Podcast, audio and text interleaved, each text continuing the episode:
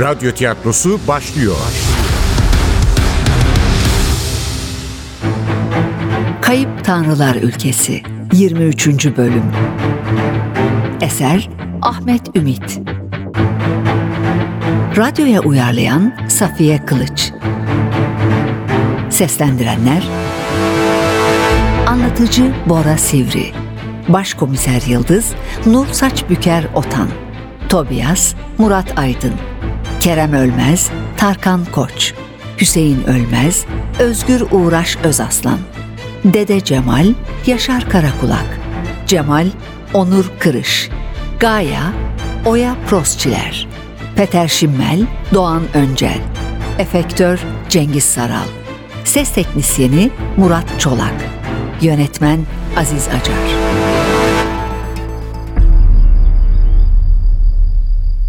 İki adam nefretle birbirlerine baktılar. Gerginlik son haddine varmıştı. Kerem oğlunu kolundan çekmese yumruklar konuşacaktı. Bırak Hüseyin, bırak evladım, ne yapıyorsun? Bunun hesabını vereceksin. Olur, ne zaman istersen. Ama şefe 1 metreden fazla yaklaşırsan boynunu kırarım. Lütfen oğlunuza sahip çıkın. Yoksa hem sizin hem de onun için iyi olmaz. Sakin ol Hüseyin. Sakin ol evladım. Böyle yaparak bir şey elde edemeyiz. Ne elde edeceğiz ki baba?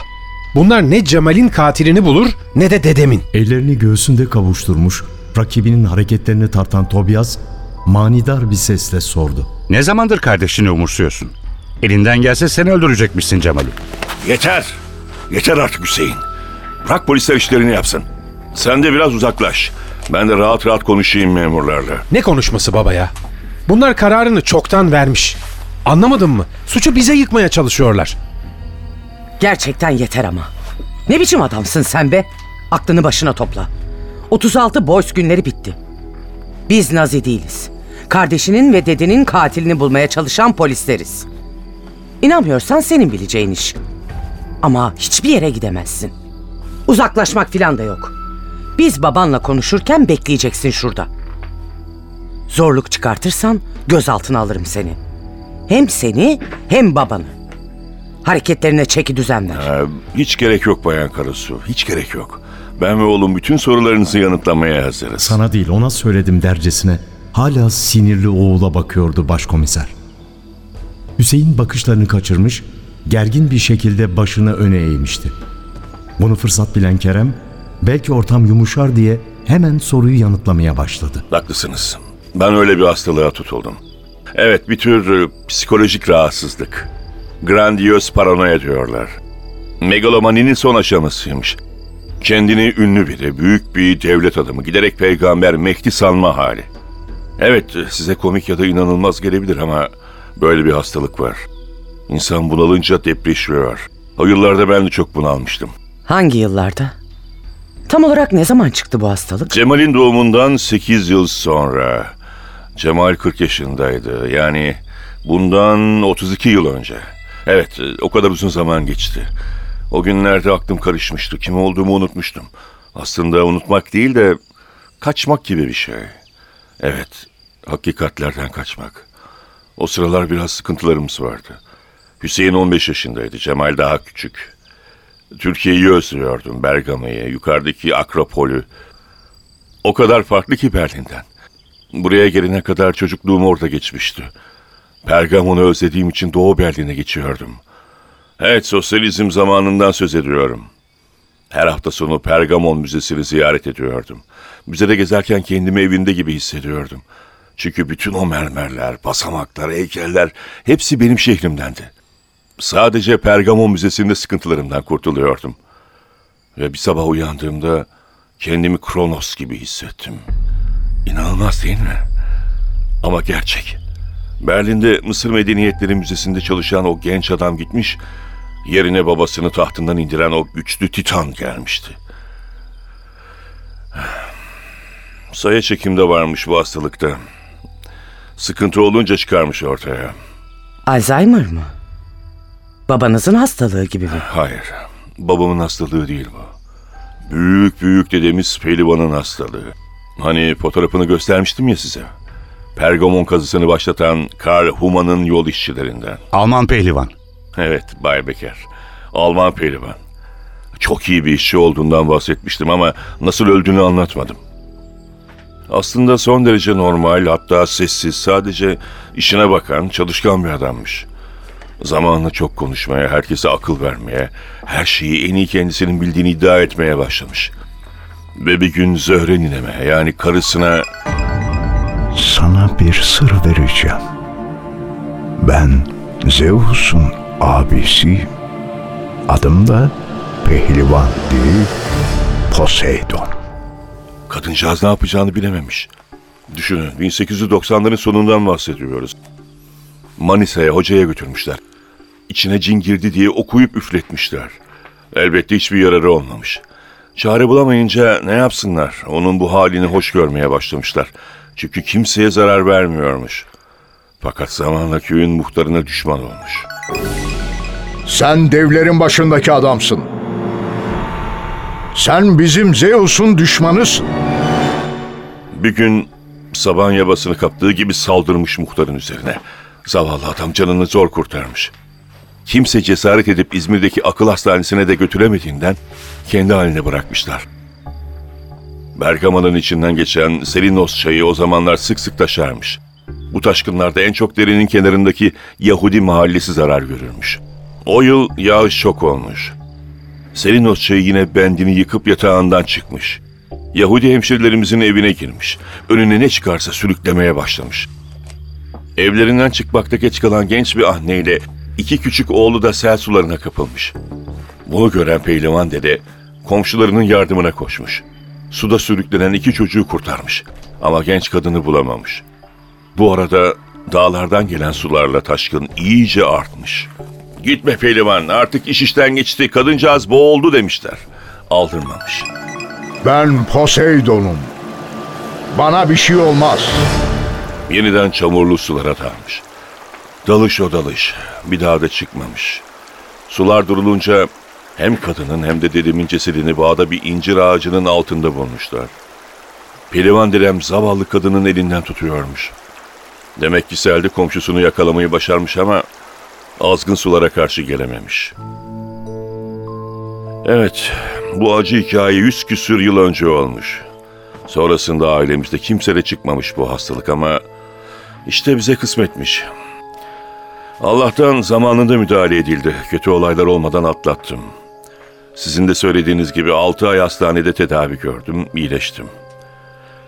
Bakın, aradan 32 yıl geçti. Şükür bir daha hiç öyle hissetmedim. Hiç aklım karışmadı. Hiç öyle hezeyanlara kapılmadım. Etkilenmişti Yıldız. Adamın kara gözlerindeki ıslaklık, yüzündeki mimikler, ses tonundaki titreme, o mağlup olmuş beden hareketleri. Galiba Kerem doğru söylüyordu. Ama ya yalanı Kronos söylüyorsa, ya Kerem iyileşmediyse? Rüyalar görüyor musunuz Bay Ölmez? Pergamon'la ilgili rüyalar. O kadar ilginç bir hikaye anlattınız ki bize. Rüya gibi.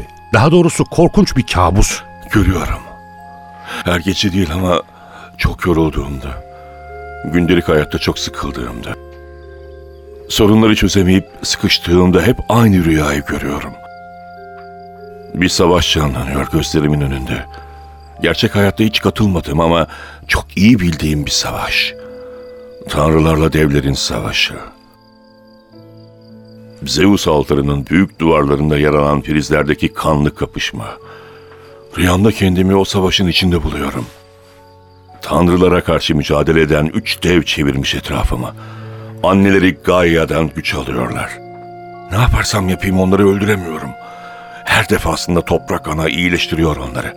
Eskisinden daha güçlü olarak çıkıyorlar karşıma. Dövüşmeye devam ediyorum. İşte o anda Gaia devlere karşı savaşan Zeus'u gösteriyor. Sen benim oğullarımla başa çıkamazsın Kronos. Oğlundan ve torunundan yardım istemelisin. O kadar çaresizim ki hepimizin anası Gaia'nın sözlerine uyuyorum. Gözlerimi yukarıda oğlu Herakles'le omuz omuza devlere karşı dövüşen Zeus'a dikiyorum. Bana yardım et diye bağırmak istiyorum. Beni bu devlerden kurtar diye haykırmak istiyorum. Ağzımı açıyorum ama seslenemiyorum.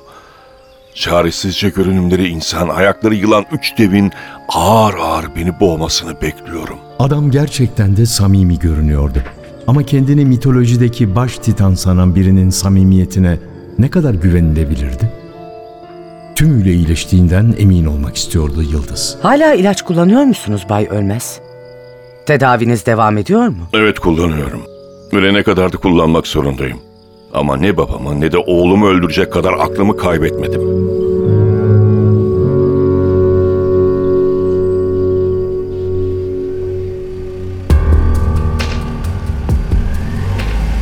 Kalemle çizilmiş gibi dümdüz uzanan cadde boyunca yan yana sıralanan sevimli evlerin sonunda devasa çam ağaçlarının ardına gizlenmiş iki katlı bir villadaydı Peter Schimmel'in Der Blitz şirketi.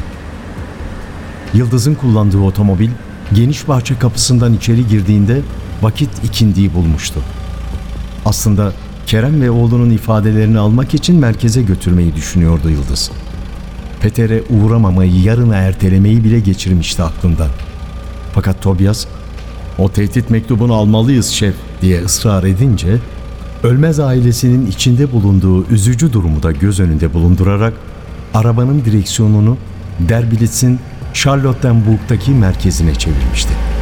Kerem'in açıklamalarını samimi bulmuştu.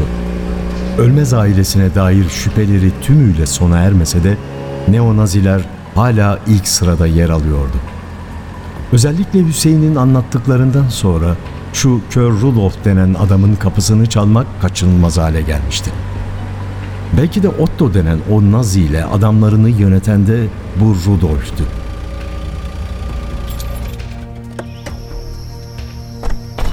Otomobili villanın bahçesine park ettikten sonra toprak zeminli bahçeden geçerek mermer basamaklardan oluşan enli merdivene yöneldiler.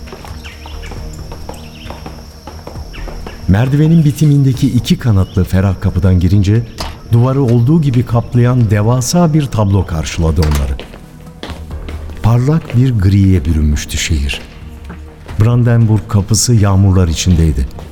Ağaçların, binaların, gökyüzünün renkleri solgundu.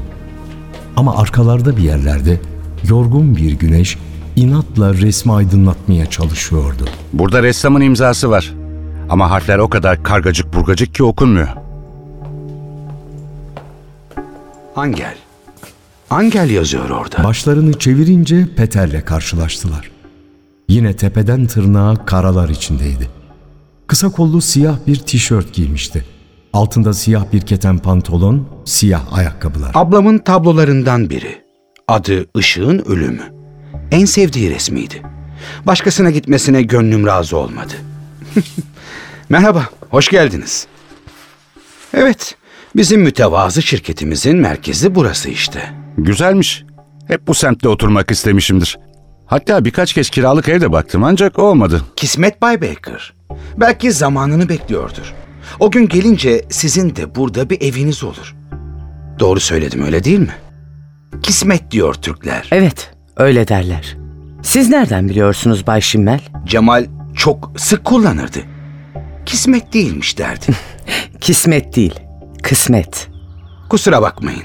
Türkçe biz Almanlar için zor bir dil. Yapısı bize göre ters. Ama sadece dil değil, sizin düşünce tarzınız da çok farklı. Şu kismet, Türklerle Almanların mantıklarının ne kadar farklı olduğunu çok iyi anlatan bir sözcük. Siz bize göre daha kadercisiniz. Yanlış anlamayın. Olumsuz bir şey olarak görmüyorum bunu. İyi tarafları da var, kötü tarafları da." Canı sıkılmaya başlamıştı Yıldız'ın. Daha fazla dayanamadı bu anlamsız muhabbete. "Ben Alman vatandaşıyım Bay Schimmel. Berlin'de doğdum. Alman okullarında eğitim gördüm. Tatil için yurt dışına gittiklerimi saymazsak hep bu ülkede yaşadım. Siz derken sanırım yanlış tanımlamada bulundunuz." "Sanırım yanlış ifade ettim. Ben kökeninizden söz ediyordum. Kültür farkından. Örneğin benim kökenim de Doğu Almanya. Doğu Berlin'de doğdum. O kültürle büyüdüm. Bununla da gurur duyuyorum. Ama batılı bir Almandan farklı olduğumu da biliyorum." "Ben de Türk kökenli olmakla gurur duyuyorum. Ama her fırsatta kökenimden bahsedilmesinden de hiç hoşlanmıyorum. Neyse Bay Schimmel, Biz işimize bakalım. Tabii. Buyurun. Odama geçelim. Bir kahve içelim. Önce Cemal'in odasına gidebilir miyiz? Ardı ardına ters davranışlarla karşı karşıya kalmak canını sıkmıştı Peter'in. Ama nezaketi elden bırakmadı. Tabii Bayan Karasu. Nasıl isterseniz. Buyurun şu taraftan. Rüzgar değirmenlerinin, güneş panellerinin, denizlerden dalga enerjisi elde edilen sistemlerin, nehirlerden hidrolik enerji toplayan barajların, yeraltı sularından jeotermal enerji derleyen santrallerin fotoğraflarının yer aldığı aydınlık koridor boyunca ilerlemeye başladılar. İki polisin de gözleri son derece profesyonelce çekilmiş fotoğrafları tarıyordu. Bu fotoğraflardaki tesislerin hepsi size mi ait Bay Schimmel? Bir kısmı bize ait. Bazılarında ise ortaklığımız var. Büyük sermaye grupları yenilenebilir enerjiye yatırım yapıyor şu sıralar. Rekabet arttı. Büyük şirketlerle çekişiyoruz. Yani zorluyorlar mı sizi? Der Blitz'i satın almak istiyorlar. Siz de Doğu Berlinlisiniz. Bilirsiniz. Batı'da bizim işimiz zordur. Nefes aldırmazlar sizi. Her türlü güçlüğü çıkartırlar. Neyse, şirket sorunlarıyla sizi meşgul etmeyeyim şimdi. Geldik zaten. Evet, Cemal'in odası burası. Doğayı çok severdi Cemal. Onu işe aldığım gün şaka yollu bahçeye bakan oda isterim demişti. Buyurun geçin. Bahçedeki ladina ağaçlarından birinin dallarının penceresine kadar uzandığı sevimli bir oda serildi gözlerinin önüne.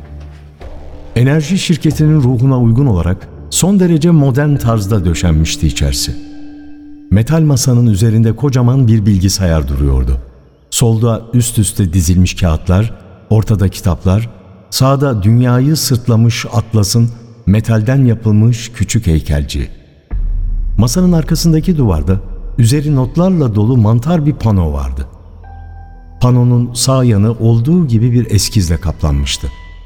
Eskizde tepenin üzerine kurulmuş antik bir kent vardı.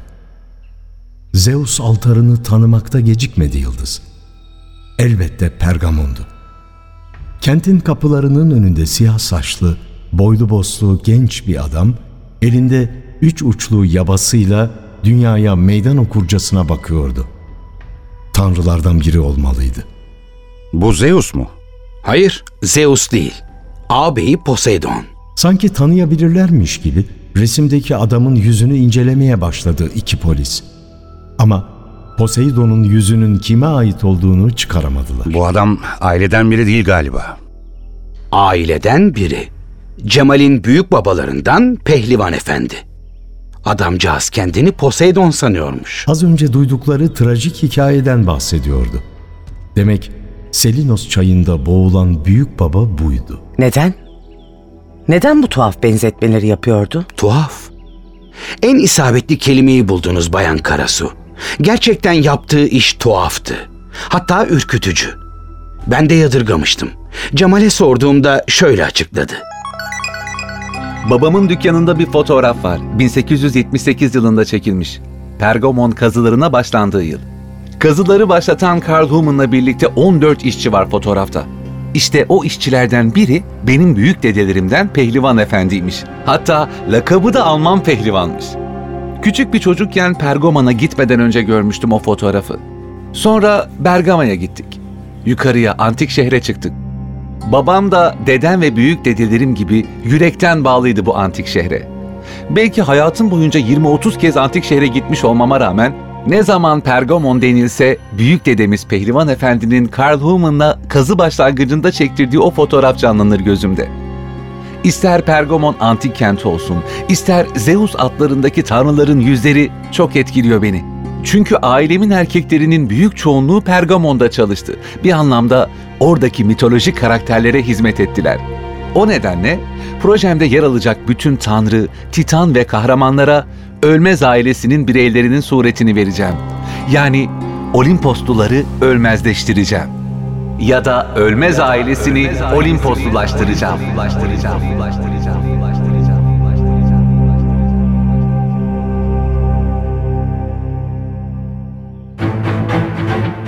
Kayıp Tanrılar Ülkesi.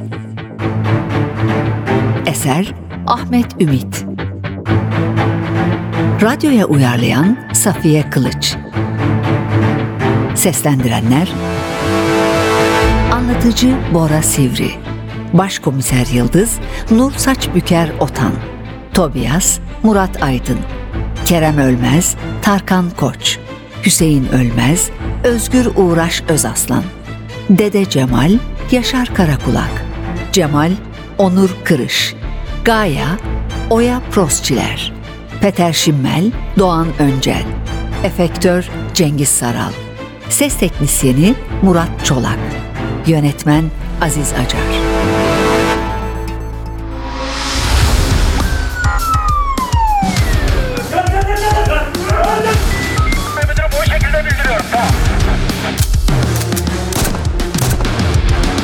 Radyo tiyatrosu sona erdi. Radyo tiyatrosu her cumartesi 11.30'da NTV Radyo'da. Kaçıranlar ve tekrar dinlemek isteyenler içinse ntvradyo.com.tr'deki podcast sayfamızda.